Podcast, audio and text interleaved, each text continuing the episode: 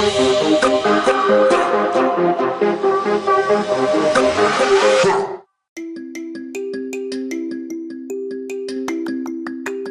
have been chosen for your humor and talent to add a chapter to the Chapters Project. The idea is to add a chapter and then send it on. Here are the rules.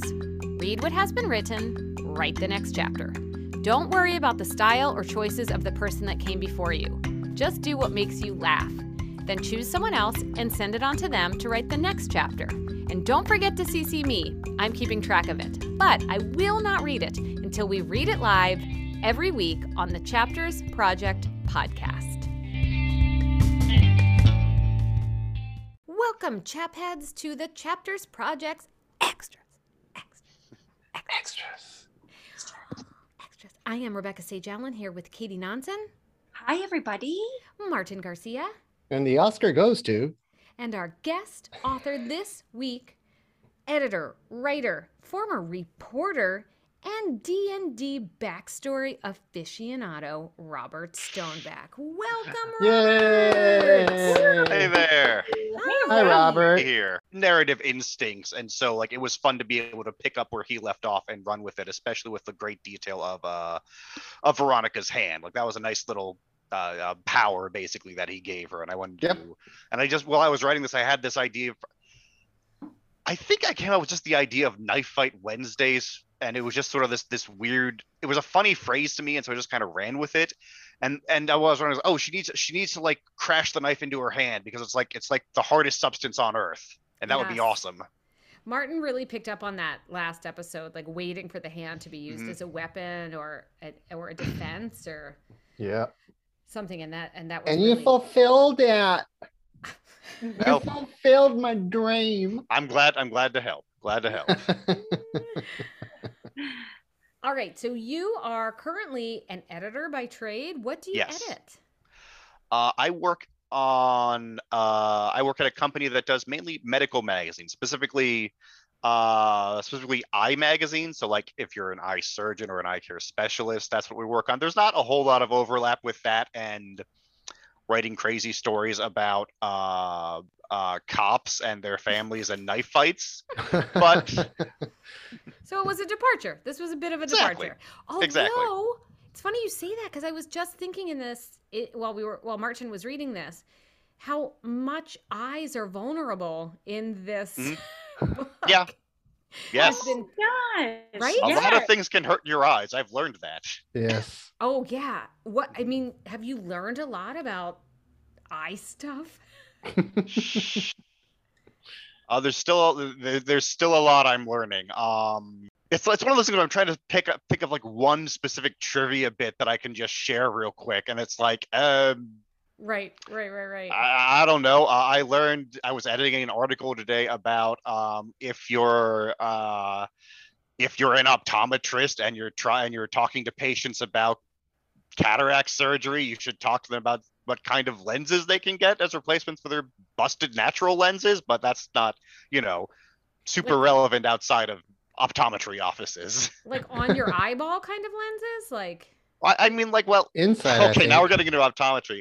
It's like if you get older and you get cataracts, that's basically your natural lens in your eye getting clouded. And what they do is, and it's kind of remarkable we have this ability to do this now with our medical technology, what they'll do is they'll go into your eye and they'll take out that busted lens that you were born with but is now no longer good. I was going to say throw it in the trash. I'm sure there's something more sanitary they do with it. And then they'll put in like an artificial lens they've made that works just as good, in some cases better, than the one you were born with. And then you can see again.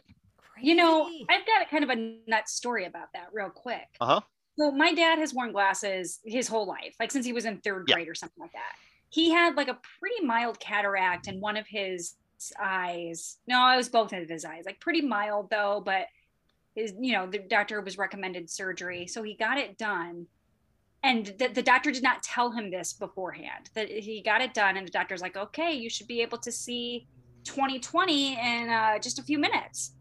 And my dad's like, wait, what? Like 20? Like I've been wearing glasses my whole life. Yeah. And he's like, you will never have to wear glasses again. Yeah. Mm-hmm. And like my dad doesn't wear glasses, and he hasn't for about 10 years. And he, like, the thing that doesn't make sense to my dad or me, that kind of got lost in translation maybe, is like, well, why? And that, well, now, and maybe you're clarifying that for me, is that like there's different lenses that go on people. Right. There are different kinds of lenses. And the fact that this was somehow not made clear to him is the only part of that that's odd to me, because usually, like, at least, not that I've done this myself, but in talking with people who are involved in this operation, there's usually, like, you know, a lot of questions about, well, what kind of lens would you like to have? Like, is near vision important to you? Do you want to be able to read clearly without glasses? Are you a more outdoorsy person? Do you want to be able to see, you know, have, like, you know, that perfect, like, far vision or whatever? So there should be a conversation about that before they get to that point. You know, maybe there was, and it just went over his head about, like, why it's relevant. Like, who knows? I don't know. But my dad sees perfectly, and he couldn't understand why that wasn't universal for all cataract patients. Yeah. But now I have to tell him this. Yeah. What a shift for your dad to suddenly be able to see great. So well. That's really cool. It's cool. You know what? You learn so many different things on our podcast. Oh my God. Hey, there you go. And if you happen to be an optometrist, look up Optometric Management Magazine. Yes. Shout out. Mm-hmm. Well, you know what's funny is when you initially said I Magazine, I thought like, oh, like a cyber magazine. Me too. Like, no, I Magazine from Apple. No. Actual eyeballs. They should now call it, because that iPhone, whatever, is so ubiquitous, they should now just refer to all eyes as eyeballs. Eyeball magazine. Well, Robert, I wanted to ask you about your reporting background. You were a journalist in a former life? Yeah. So I was, before my current job, I was a reporter for several years in Danville, Pennsylvania, Montour county, which has the distinction of being the smallest county in all of Pennsylvania. Not a bad place, but also smack dab in the middle of, like, very rural Pennsylvania. So I don't want to speak too poorly of it. There are some nice things about it. I am glad to be living closer to, like, more suburban and urban areas now, but I've certainly had, like, a lot of interesting stories from there. I covered one of the biggest things in this tiny county is actually, it is the seat of the Geisinger Health Service, which is really a state-of-the-art hospital, and did a couple stories there about all sorts. I guess there was a sweet young boy from Ethiopia who had his, like, nose and upper lip. This, I'm not making this up. He was chewed off by hyenas. Oh, shit. But, like, there was a doctor from Geisinger who was on a service mission in Ethiopia, and who found this kid and brought him here to get, free of charge to the family, like prosthetics put on him, like plastic surgery, prosthetics, all that. And it was this really sweet story. So there was stuff like that. There was also stuff about a lot of car crashes, because there's a lot of highways through rural Pennsylvania, because it's sometimes people trying to get other places. I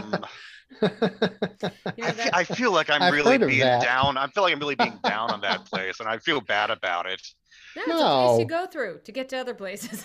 That happens a lot. There's a lot of those places. Yeah. I feel like if you were reporting on LA, you would still be like, I mean, the homeless population is like, there's negative things that you're like, I feel like a lot of reporting, I hope I'm not stepping out of line. I certainly don't mean to offend, but a lot of reporting is reporting the worst things that are happening. And that's true. Like, a lot of it, like, we had a police scanner in our tiny little office. We had a police scanner, and if a call comes through about a fire or a crash, there were a lot of fires as well, because a lot of very old buildings who were grandfathered into whatever zoning code they have. So it's easy for the wiring to break, and these old houses have a lot of wood parts. So then I'm sorry, this is the most interesting story from my time working at the Danville newspaper. I had come back on an Easter Sunday Spent it with my family, had a lovely time, came back to my apartment building. My apartment building was on the main street of Danville, and it was the building where I lived in. The bottom floor was a consignment shop. It was a place mainly filled with dreams. Well, go on. There you go. It was a place mainly filled with like women's clothing and old books and stuff like that. And then my dreams again. Keep going. And then the second floor. And then the second and third floors above that were just a couple of different apartments. And mine was in the back of the second floor. So I come back from Easter. I go to my apartment. I'm hanging out. I'm watching the Avengers movie. And then all of a sudden, I'm like, there's what's all that smoke doing in the alley? Because like I see it out of one of my windows. And I should tell you that the building right next door to my building was a steakhouse.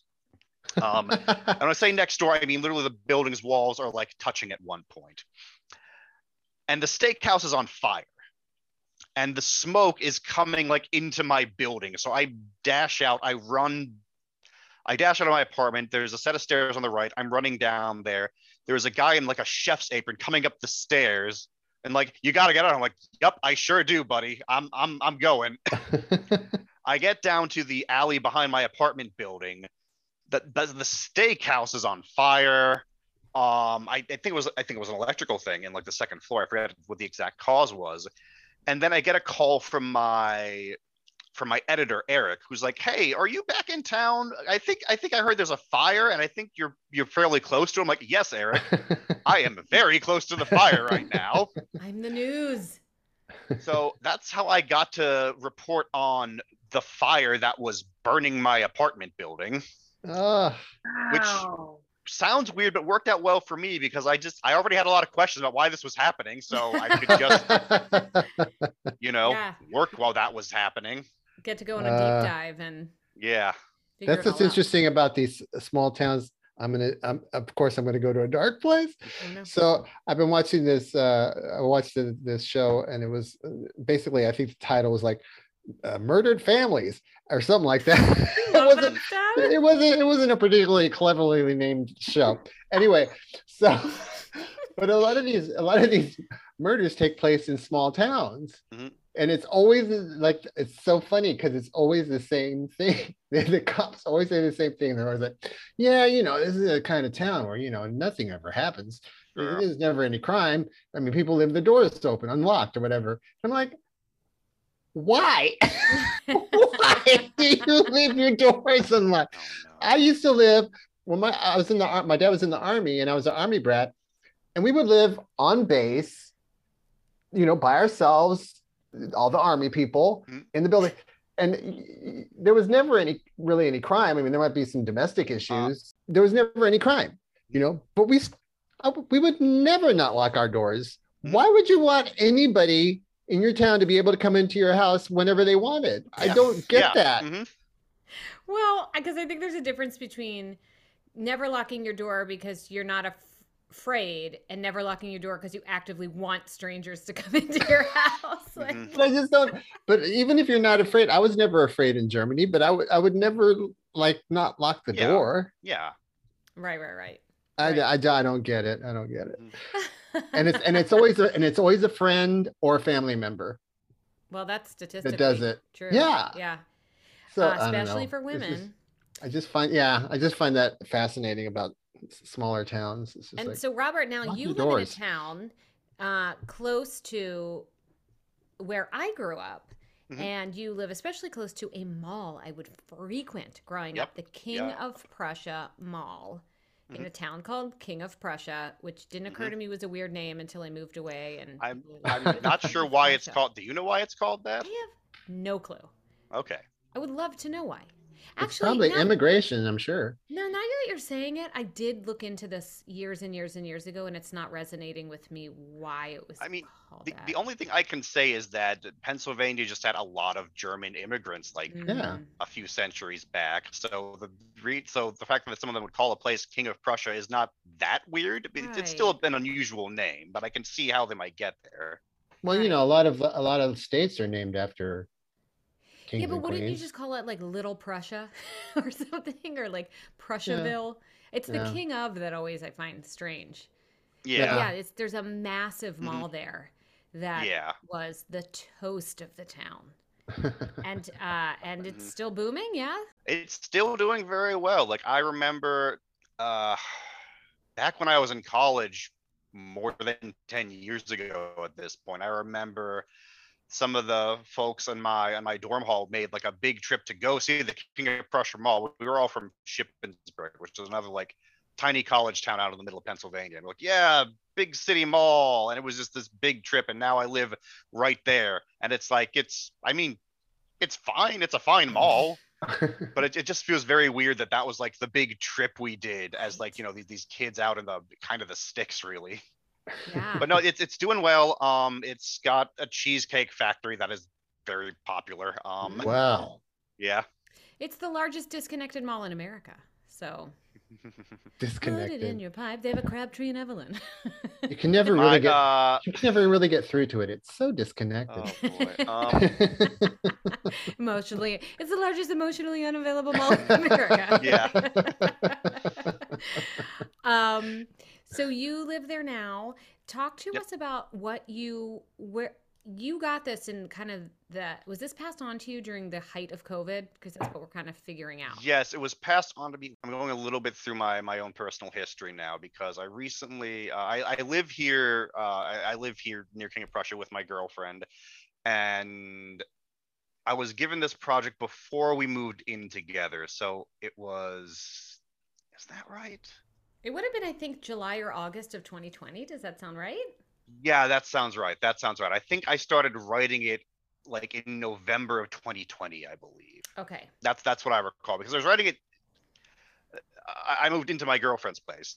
Like, this is the apartment we share now. And I remember writing it here before I had moved in. And yeah, I remember getting this story, and I remember specifically, like, when I started writing, you know, Ellis had set some stuff up for me, or for the next writer, but I'm sure he assumed it would be me, which I kind of appreciated, because I wanted to say, like, okay, yeah, where are we? Let's have a clear idea of where we're going. Because the other chapters before that, they were fun, but like you had said, there wasn't a whole lot of, like, action. It felt like a lot of, like, and in some cases, I felt like there was a lot of, like, you know, backstory and things like that. But I wanted to do something where, like, no, let's have a fight, basically. Let's have her go there and have a fight. And I also wanted to put in a scene that would pass the Bechdel-Wallace test as well, because I don't think Veronica had a chance to really talk with another female character in any real capacity. Nice. So I came up with this idea. Because I came up with this idea of, like, well, there's this crusty old, like, coach or something at the bars, like, oh, and she was her old mentor. Why was she her old mentor? Oh, because she had dreamed of a woman winning, like, the underground knife fighting tri-state tournament, which is a crazy idea because it's an underground knife fighting tournament. Why would they have, like, you know, an intramural league or whatever? But I'm like, this is just the spirit of the thing. Let's just go with it. It's fun. Yeah. Other than the professional league. Yeah, exactly. And then Johan was. Yes. Talk about Johan for a moment. Johan was just my attempt to make, like, because I wanted to keep things moving, and I wanted to have a character who was just so outrageous. Part of him was a criticism of my own writing style, because I have the main thing that I write when I write creatively is I write a lot of D&D based stuff, like DMing or character stuff, whatever. And I always have a tendency to overwrite things. So Johan was in part a like me criticizing myself and when Veronica says, no, don't let him explain anything, that's kind of me saying, you don't have time to get into details. Just keep going. And so I kind of turned that into a joke of, like, well, he's just, like, where does he fit in? Like, I specifically tried to put in as many, like, cultural signifiers from as many different, like, broadly speaking, European, like, countries as possible, just to be like, but where is this guy from? And it's like, no, it doesn't matter. Keep going. His name is, like, and I had said to you, Martin, like, whatever accent you give him is the correct one, because he's just so, like,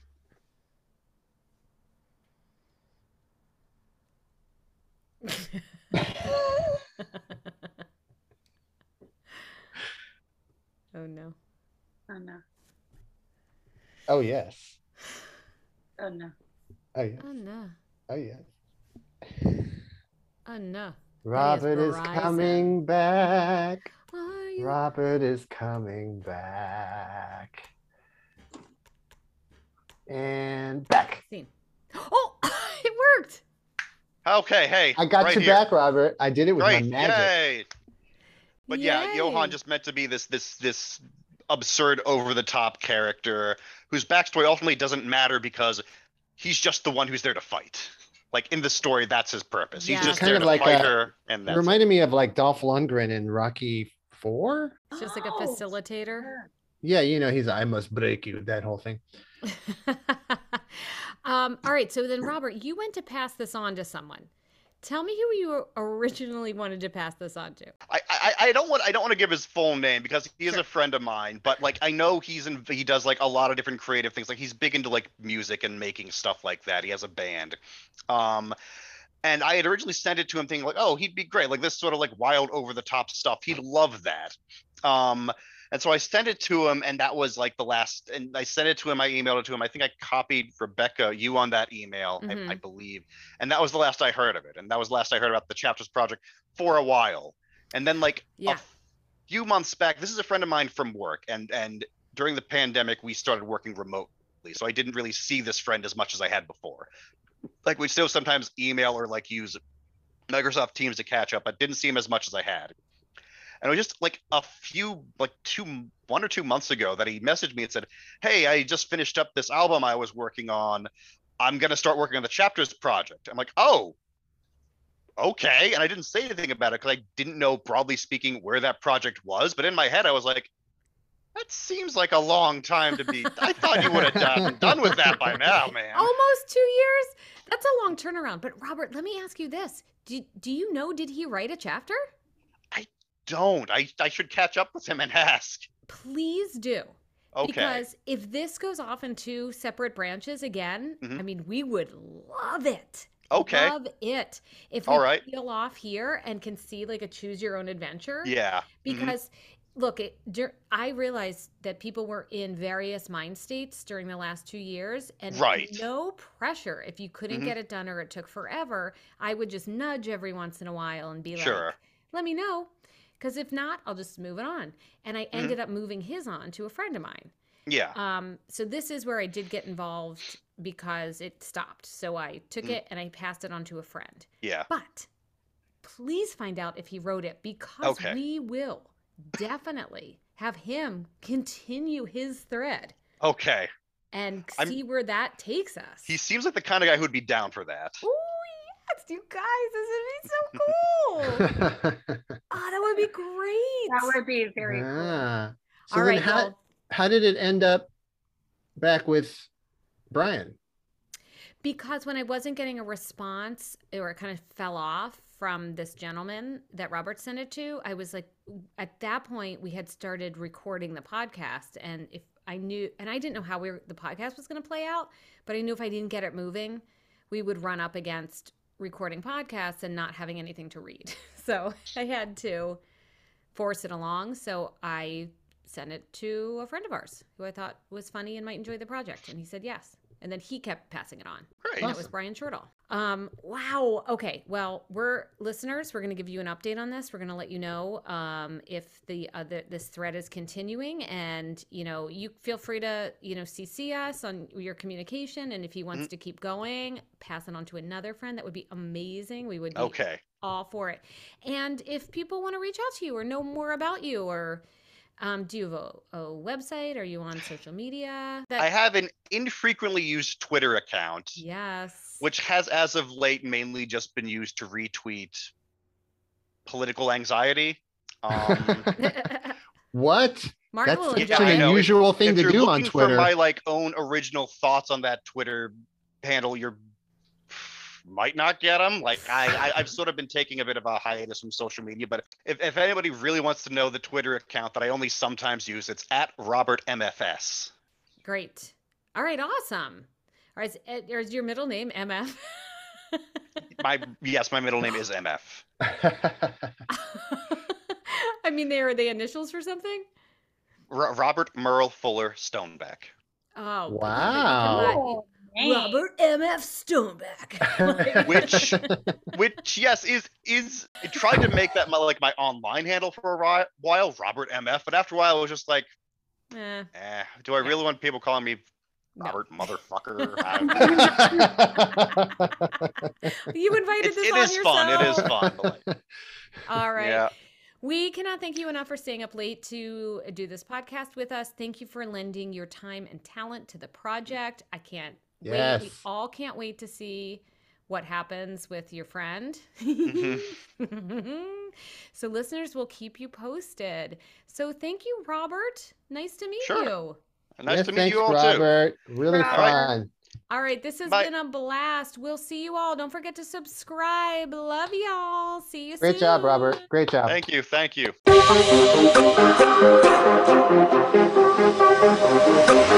you.